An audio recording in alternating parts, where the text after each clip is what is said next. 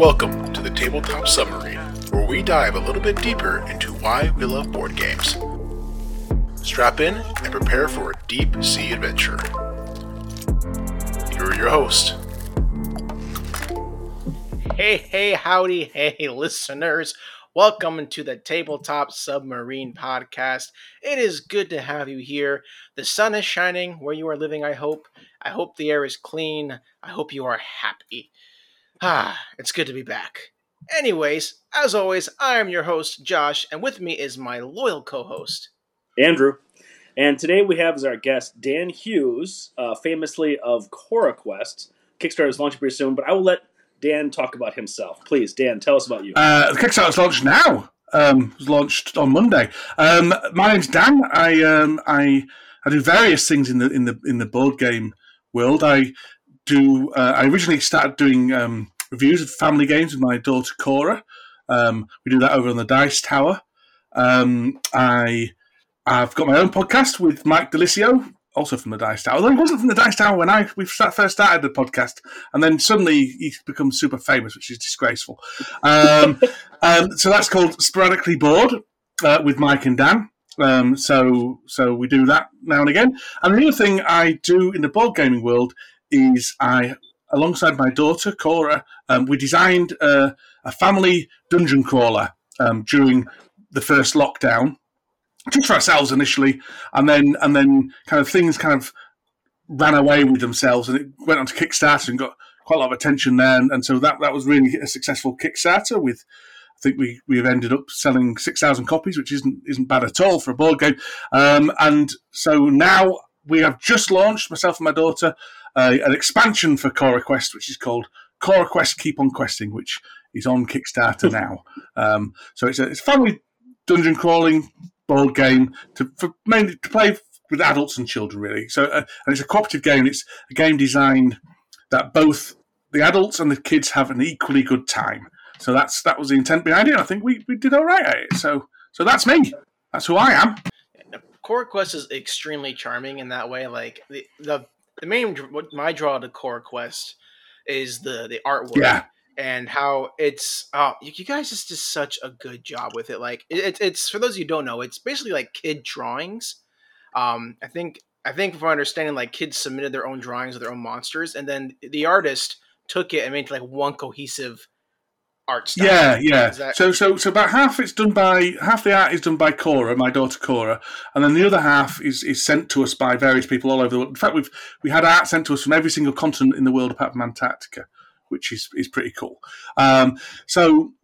So and, and what, what Gary, our artist, does, my, my friend Gary does, he, he traces over the, the drawing and then colours it in, but it but it still keeps it makes it consistent, so it's it's consistent throughout the game, but it also retains a lot of that childlike charm of the the original. I think um I think to be honest, the, the art of of, of CoraQuest is, is one of our, my favourite things, and and, and the, the other which is annoying because it's something I had nothing to do with it. It's both Cora and Gary's. That's a bit irritating. but my favourite bit of it is uh, someone else's work, but um and the other thing we do as well is is um, there's there's an app that a web app that goes with it the way you can upload your own pictures so a kid can draw a picture and then and then make that into a kind of print and play card for the game. So you can put yourself in the game and you can print and play the standees and stuff. So we've got had like people someone's told us that they just use photos and the photo use the photo of themselves and their their three dogs to be the adventurers that go through these. So uh, you know and, and and the teacher's the baddie and all that kind of stuff. So so so that's uh, you know it's very customizable is the game as well. It's great. Yeah. So I'm excited to have you on for a couple reasons. When I when I first started this podcast with Andrew, we, we were brainstorming this. I had a very I had a short list, and I still have my short list of guests I would like love to have on. Um, we had we've had a couple of them on. Um, I'm thankful for that. And the reason I you were on that short list is because you know I'm, I'm a board game snobs fan, which is for those of you who don't know is a, is a podcast about barely a they- they don't podcast really- it, it's it's it's not really a board game podcast. No. to be completely honest. I mean, how, how would you describe board games? I, I describe it as the worst podcast on, on the air at the moment. In fact, and the fact you're a fan of the board game snobs podcast has uh, significantly um, reduced you in my eyes. To be honest, it's it's a it's a couple of bare literate Americans from the South, no less, um, who who can hardly string a word together, just talking about random stuff while drinking whiskey. Is basically what the board game snobs is. Um, That's pretty good. no, they're very good. They're very good. Um, they yes, they are. In many ways, board game snobs is our kind of um, sister podcast of the Sporadically Board. We the Venn diagram of our audience is is is, is overlaps quite a bit um, with a more intelligent side of that sister podcast, mind you. They're the kind of sister that you keep in the attic and don't let anyone meet. well, eh, yeah, and, and, with that, like I, I, just enjoyed your commentary. I enjoyed when I was watching the Dice Tower a little more religiously when I was first starting to get in the board games. I watched you and Cora's segment on there. I was like, you know, I really like this guy's you know way he talks and the way he talks about board games. Uh, I, I appreciated your insights and the way you're able to have a conversation. Like you'd be, and I was like, you'd be great to have on a podcast. And I'm here to prove you wrong. Oh, I we'll, we'll see. What we'll see. We'll see. Reserve judgment. That's what I say. Yeah, we'll, we'll reserve the judgments for the uh, the submarine. Yeah, exactly. I'll have yeah, and Andrew will tell me if I'm allowed to make the book guest anymore. awesome. Well, we have our pre our instruments going. Our pre launch procedure is getting ready to go underway. So how's about we head to the uh, well, I guess they call it called the the helm of the submarine, and we'll uh, get started. The pre launch. Get to know us and our guest.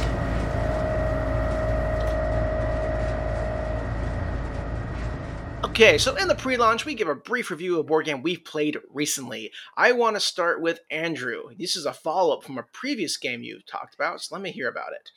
So, this is Explorers. It's a Phil Walker Harding game that, if you play the tabletop game, it doesn't feel quite as much like a roll and write, but it still is. Uh, but there's also an app, and it's really good as a single player game. What you basically do is you flip a tile over, and it has two different kinds of terrain type, like water or mountains or meadows or sand or whatever not. And then you cross off a couple of X's on your board trying to get to these icons that give you bonuses. So you might try to get different kinds of provisions, so apples and carrots and fish. You might try to get jewels. You might try to get a key to unlock a temple somewhere else. Essentially, it's just a really kind of clever simple exploration game, but it's kind of addictive. And I can tell you can play better because I've now played it 10 times, and almost every time my score has gotten better. So I'm increasingly getting better at the game as it goes. Also, one of the cool things about the app is that it has like a time limit of a week where everybody plays the same map, and so you can see how you compare to everybody else playing the exact same thing. Mm. But generally, every time you play it, the map is completely random. So it's kind of nice to be able to have both those options. So that's what I've been playing recently. I those I like. I really like the games that you know games that you can uh, like clearly see yourself getting better at. Mm-hmm. You know, that's always something that feels really good. That's never happened to me. I've never got better at a game, but I'm sure I'm sure it would. I'm, I'm, sure it would be nice if uh, if it ever happened. Yeah, yeah. what have you been playing recently, Dan? Um, I've, I've been playing um, Skate Summer. Uh, which is a board game uh, from Pandasaurus, and it's designed by Randy Ryman. I think is how you pronounce his name, and it's um, a kind of game that that simulates you your, your everyone's my childhood and your childhood of, of going around uh, skateboarding and falling off your skateboard, basically. So, so in, in, it's game two halves. Um, the first half is a kind of um, really interesting push your luck game where you're trying to balance on a skateboard and doing tricks. And so the way the way it works is is you're you're playing cards on either side of this skateboard to kind of balance it, and then a random dice roll shows how much you're going to veer to one side or another. And so you can be quite adventurous and try and veer to one side to do a super super trick, um, but there's a there's a risk that you um, are going to fall off it. Basically, it, it, it, sounds like there's not much in, um, thought to it, but it, there's quite a lot of thought. And for a push your luck game, you've got quite a lot of control over what you're doing, and there's some tactics to, to how you do it, and the, the order you play your cards, and where you put your cards, and all that kind of stuff. And the the mechanic of push your luck alongside the theme of falling off your skateboard is just it, it just works so well. It's just so wonderfully thematic, yet yet gives you that kind of tactical thinking as well. And then the second half, the second kind of side of the game is you're kind of going through the city streets, picking up various bonuses and and things that will help you do your tricks better. I, Okay. and I, I, I really enjoy it. I've, I've struggled to find anything that um that I didn't like about it. To be, I mean, I won, which which always helps. But but um but but I, I, it's a it's a really really solid game. I, I which I I really really enjoy. Um I, I- and it really took me by surprise because I wasn't expecting to be so overwhelmed. But I wasn't thinking it was going to be bad. But I never never thought it was going to be great. And it, it, it really is one of the games of the year. I think. So normally, when you talk about plus your luck, it generally has more of a gateway feel. Would you think this is a gateway, gateway plus game, or is it a medium? No, this is this is this is a kind of gateway plus to medium weight um, one. It's cer- Okay. it's certainly, as I say, there's certainly a lot of ta- push your luck isn't the only me- mechanism in there. There's there's there's other stuff going on, but but that's that, that that's probably why I like it so much. Actually, it's rare I've seen a game this heavy, which it's not heavy heavy, it's medium, but it's rare I've seen a game this heavy use the push your luck mechanism so centrally and so well. Basically, I'm definitely uh, intrigued by this genre. Like skateboarding games have been done very well in video game format, Mhm. but not, as far as I know, done well in board game format. So I'm glad to hear that there's a version of that out there for people who are skateboarding fans. Yeah. where they can get into I mean, let me let me make this clear. I'm not a skateboarding fan. I, I was I was joking when I said if, if anyone saw me, I'd, I'd probably snap a snake, skateboard into half as soon as I stepped on it. But um, but but um, no, no, not that I object to skateboards, but but. But yeah, no, it was really. I, I, I can't keep saying it was really good. That's not a very good way of reviewing things, is it? But trust me, it was really good. I, I would, if you get the chance to play it, I would definitely play it. Josh, what have you been up to? So I'm going to be talking about Tidal Blades. Tidal Blades Heroes of the Reef. There are a couple different Tidal Blades games out there, but this is the first one, um, the OG Tidal Blades. I want to talk about Tidal Blades because I am hoping to play it again soon, obviously, but I've already previously played it. When I previously played it, I only played it at two players, though.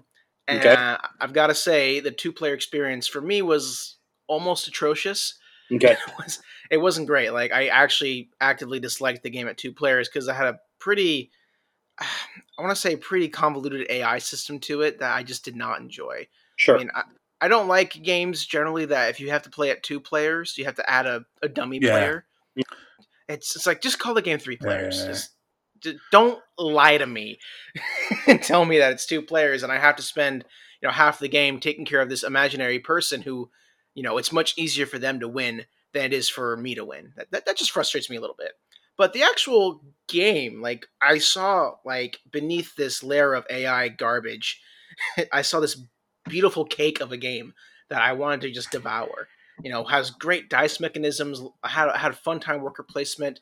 There is like a good story behind it, beautiful artwork too. Like I mean, Mr. Cuddington, yeah. oh, great artist. I, I love what they do over there um, in that in that team.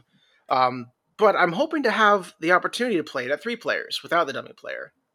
Um, I, I have a feeling this is going to be a very different game without that AI player. I'm hoping to actually play it at four because I have some um, relatives visiting in town. And I want to see how this works at four players for a couple reasons. One, is it going to be too long? Because at first I thought the game was relatively short, um, which is, I think, a pariah opinion of people think only complain about tablets a lot, saying it's too long game. I found it to be too short. Like I, by the time I actually got got going, it was you know over, and I was very disappointed. But with four players, I'm hoping that maybe the board opens up a little bit more. I don't have to worry about the upkeep of an AI player, and I'm actually able to enjoy the meat of the game without having to worry about this random bozo who doesn't even matter in the end. Mhm. But uh, I'm excited to get into it. I enjoy the. I want to enjoy this game. I don't want to get rid of it because I like seeing it on my shelf. yeah. Um, but that's Tidal Blades, Heroes of the Reef. Welp, it looks like the oxygen tanks are full. Uh, we have enough fuel to get us down, down deep into the tabletop trenches. So how about we close the hatch and begin our dive? The pre-launch. Get to know us and our guest.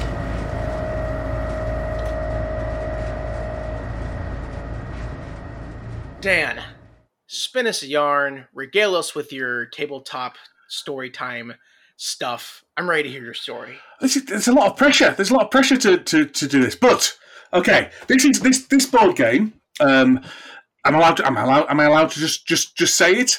The, the, the title, Yes. yeah. So Times Up. Now I don't know if you two, or if anyone's uh, familiar with the, the game Times Up. It's a party game. It's a party game. It's one of those party games that the designers have very sneakily stuck their names on and sold it in a box. That has probably been a folk game uh, for a long period of time. So it's it's a little bit like charade. So what happens is you, you've got two teams. Um, you um, you basically draw a card. It's got the name of a famous person on it. So uh, let's say George Washington. And in the, in the first kind of round, and, and there's there's a number of cards. There's like hundreds and hundreds of cards. So you you, you select twenty cards you got to go through. I can't remember the rules exactly.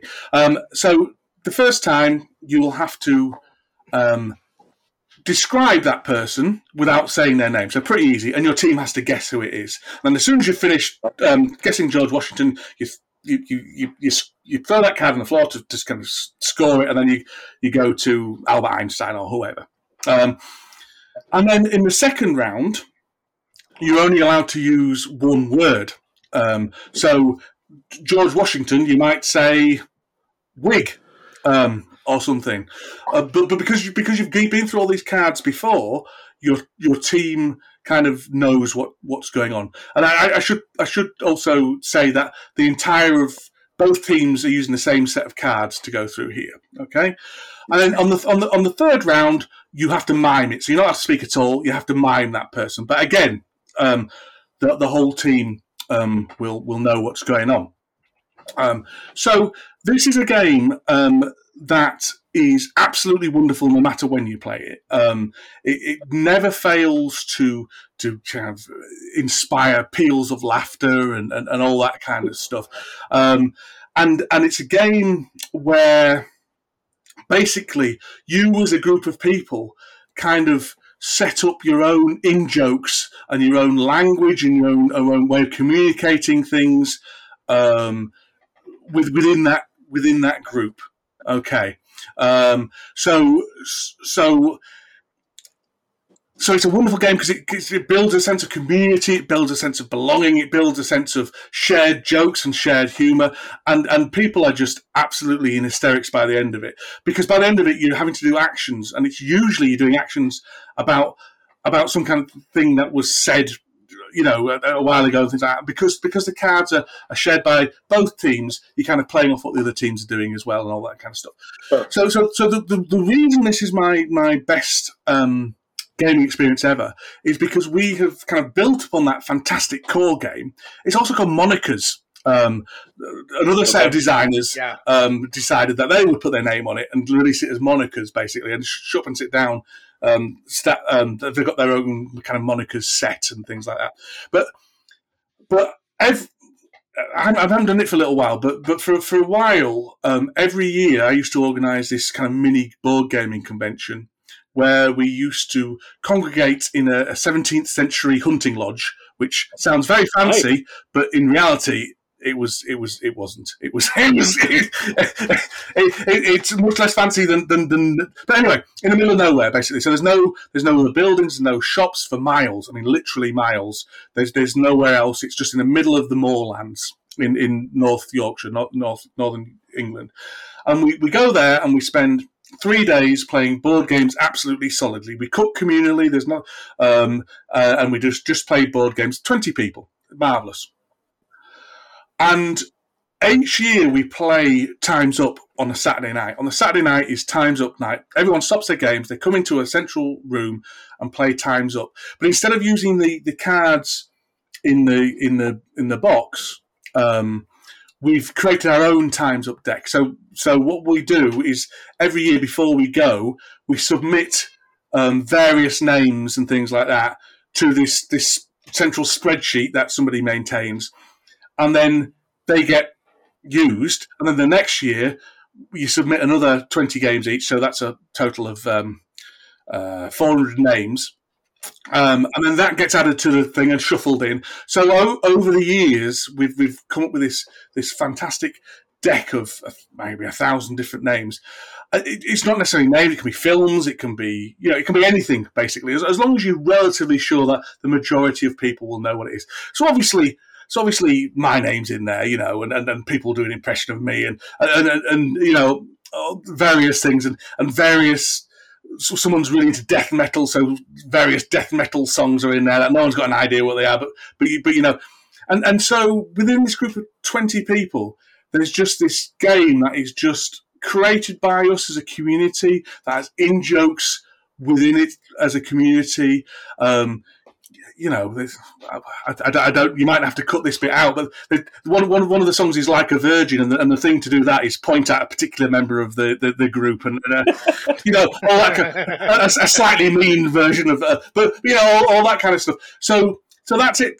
times up, but this very specific times up that was completely created as a community and, and exists in our heads long, long after. Because I think because your question about memorable board games is really interesting because because usually, as much as I love heavy euros and as much as I love you know all that kind of stuff, memorable games have to come with interaction, don't they? They have the the, the, the memory is always of of the community and the people you're playing with, and and that is the the absolute pinnacle of it for me is is playing times up.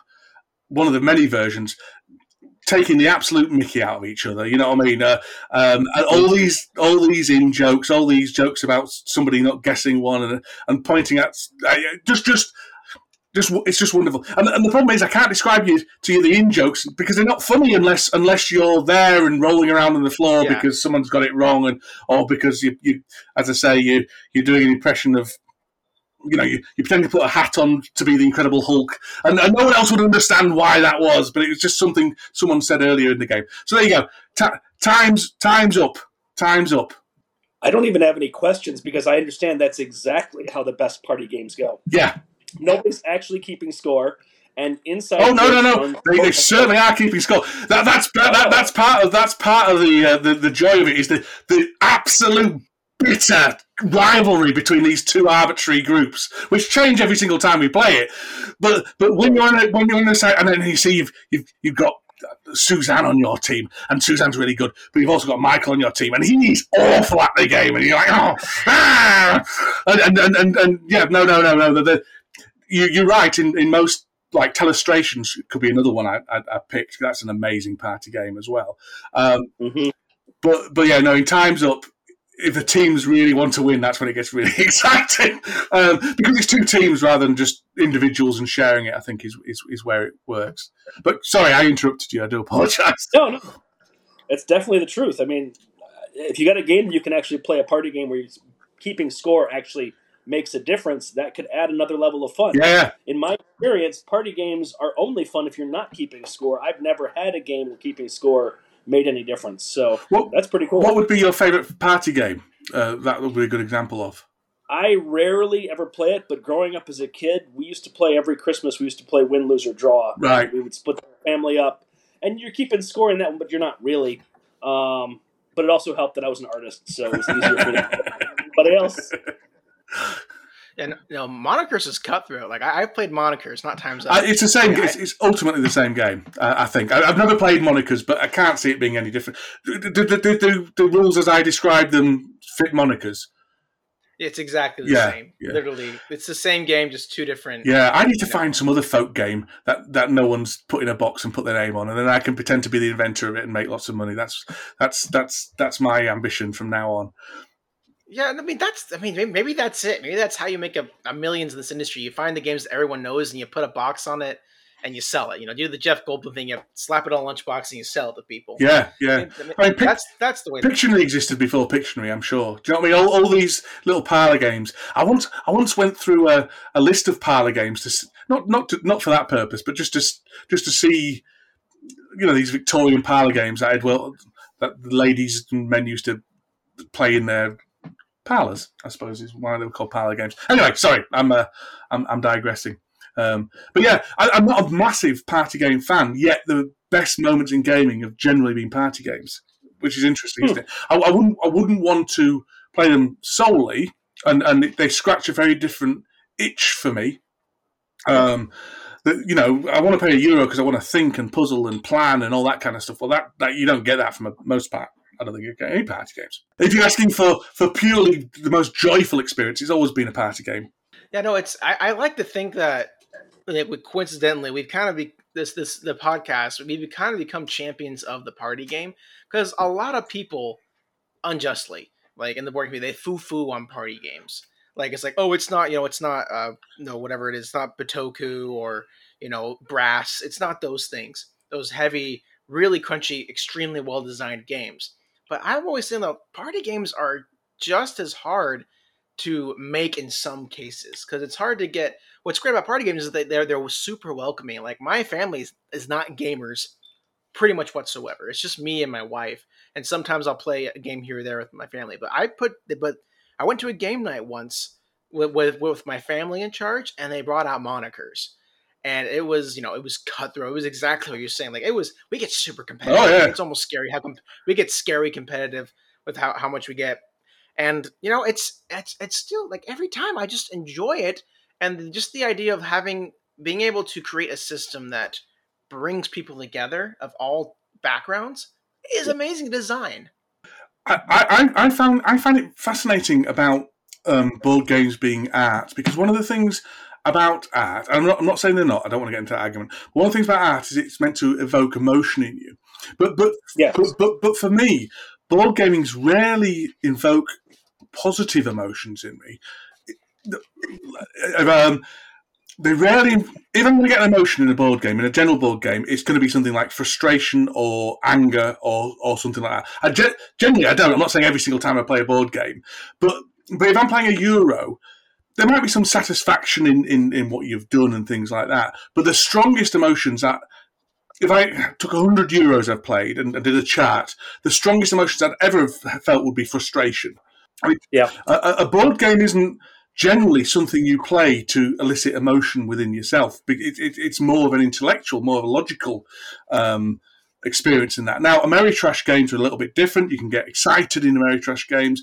The, the, the introduction of dice and, and, push your luck and stuff like that. They that will interject a, an exciting um, feeling in, in, into a board game. But it's the party games that invoke the most emotion.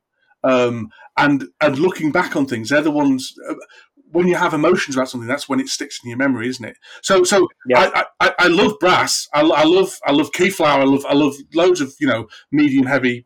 Well, well, medium, yeah, medium heavy is about how far as I go. But I love all those euros and stuff. But all my memories of, of wonderful times in board gaming are, are all they've always got that anchor of emotion underneath them. And so that's that's that's why I think you're getting those answers each time on your podcast. To be honest.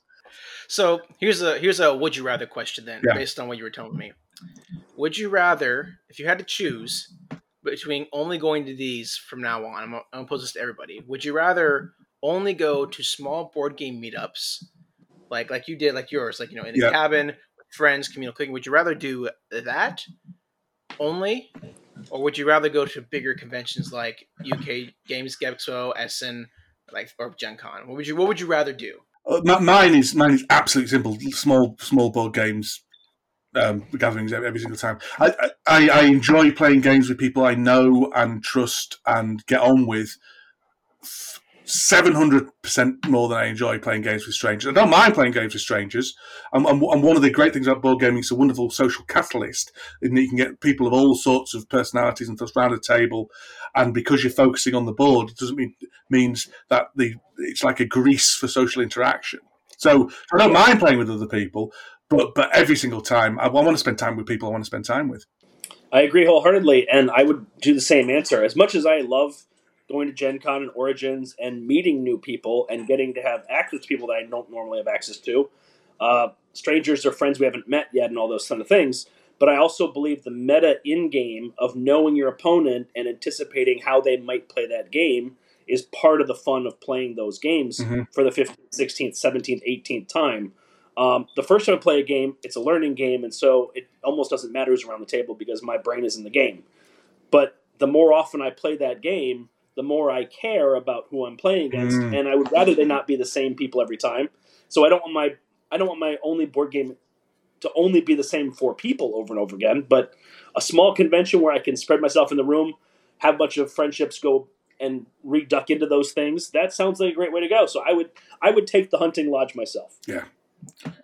I'm going to be in the same camp there. I mean, I, I think the idea of you know being secluded and playing board games with people you care about, or at least you know have positive emotions for. Yes. just sounds so good. Like especially the idea of you know, I'm a big communal. I, I I'm a big communal cooking person. I love making big meals, um, for various reasons, and that just sounds so great. Like, hey, we're in we're in this you know middle of nowhere. I'm gonna go out and chop potatoes for an hour. I'm gonna cook them up. I'm gonna fry, fry them to a hash, and then we're gonna eat together after we play a game of you know Times Up, things like that. To me, that just sounds like a great time. It, it, it's amazing. The, the only downside to it, and the, the reason I stopped organising it, is because it became so popular. People wanted to come, and I had to maintain uh, who's in and who's out list because there's only so much room. That's tough. Uh, and, Yeah. and that became quite unpleasant, to be honest. Um, not that people were giving me a hard time, but I, I felt the pressure of having to. I don't like excluding people. Do you know what I mean? But, but the, the nature of the size of the place meant that you had to exclude people. So that's why I stopped doing it in the end because it became too. I, I, I think the, the the ideal situation is a, is a is a hunting lodge somewhere with fifteen people you know and five people you don't. So you should, Yeah. you can make those friends, but you're secure. It's not much fun for that those five people, but you can, you're secure in the um, secure in the in, in, in the, the group you're within, and, and feel like it's a safe safe environment for you. Agreed. Yeah, there's I think there's tons of advantages to playing with people you do know and don't know, and that idea of you know having five people you don't know come with people you don't. I mean, that's just a great idea to you know get friendships that last a long Exactly. because Exactly. board games playing board games have a tendency to make, form strong bonds because of that shared experience you have on the table. Okay, folks, we are deep deep in the trenches now. I, I see so many things. I see Jason Statham fighting the megalodon, and we are getting ready to. Got- This is such a this is such a tortured uh, tortured analogy. I, I, I, I admire you for sticking with it. Don't get me wrong. I admire you for sticking it. But by golly, I, I will die on this submarine. no, no, fair enough. No, you, you carry on. You carry. I'm going to have my board gaming hot air balloon uh, thing where we're dropping sandbags or something. That's my next podcast. You know, I, I have pe- people will say like, I don't know how you can keep up this submarine motif, and I say I will keep it up until I die, until until until I drown. I will, not drop this. Anyways, let's go ahead and see what's on our radar.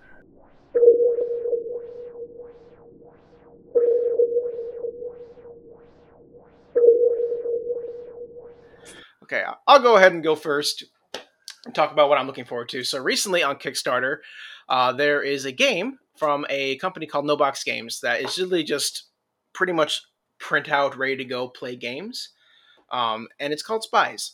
Um, in this game, you are spies who are trying to. It's a hidden movement game where you're trying to chase other spies and find them first before they find you.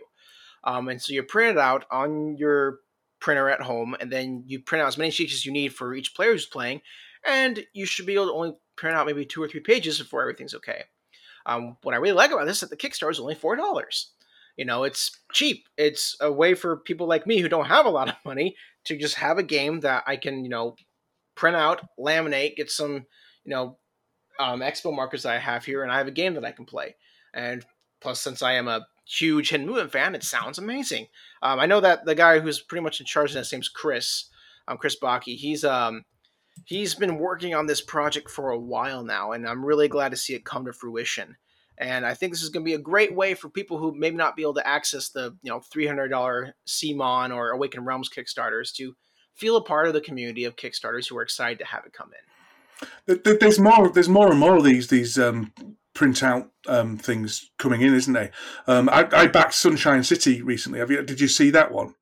That that was a fascinating concept where they gave you the computer program to to to generate random sheets for it as well, which was amazing. Uh, it's another roll and write one. Matthew Matthew Dunstan was really kind of brought it in, didn't he, with the the, the, the one he did? Um, can't remember what it's called now. Yeah, I really like this this new aspect of the print and play for players at home in all different environments, right? Because shipping is not an easy thing for a ton of places. Canada's notorious for having this crazy high shipping rate. So the fact that you can print it out and make it at home, and there's actually a huge community of people who are into print and plays that specifically just like to craft board games. So I love that this aspect is starting to take place. Uh, recently, on Kickstarter, 25th Century did their roll and write of Halloween games just in time for Halloween for three dollars. That was great. I participated in that one. I've got a copy of those. I'll be playing at Halloween this year. Uh, so I really like this whole aspect. I think that's great. Dan, what's on your radar? Um, it's a game by Matthew Dunstan, which is why his name was so readily came into my head, and also Brett Gilbert, who is his um, long-term um, kind of collaborator, called Village Rails. Um, this is kind of a, a follow up stroke sequel to another game that I really, really like called Village Green, although that was designed by a different person, so I don't, I don't quite know how that works.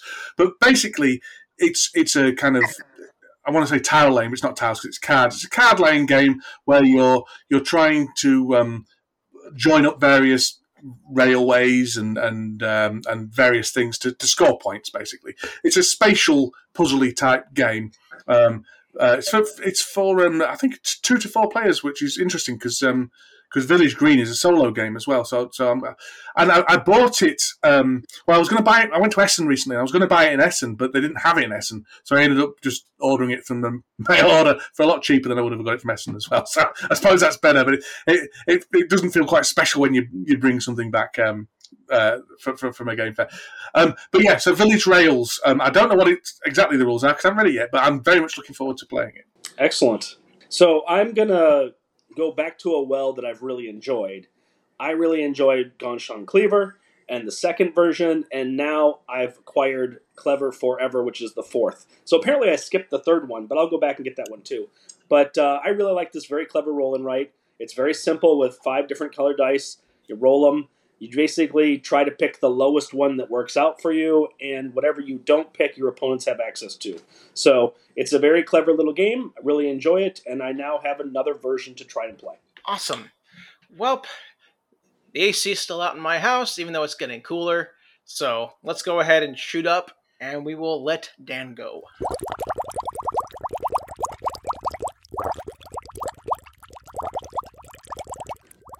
Shooting up, huh? Yeah. Shooting up. Didn't realize it was that kind of podcast. shooting, shooting straight up. Okay.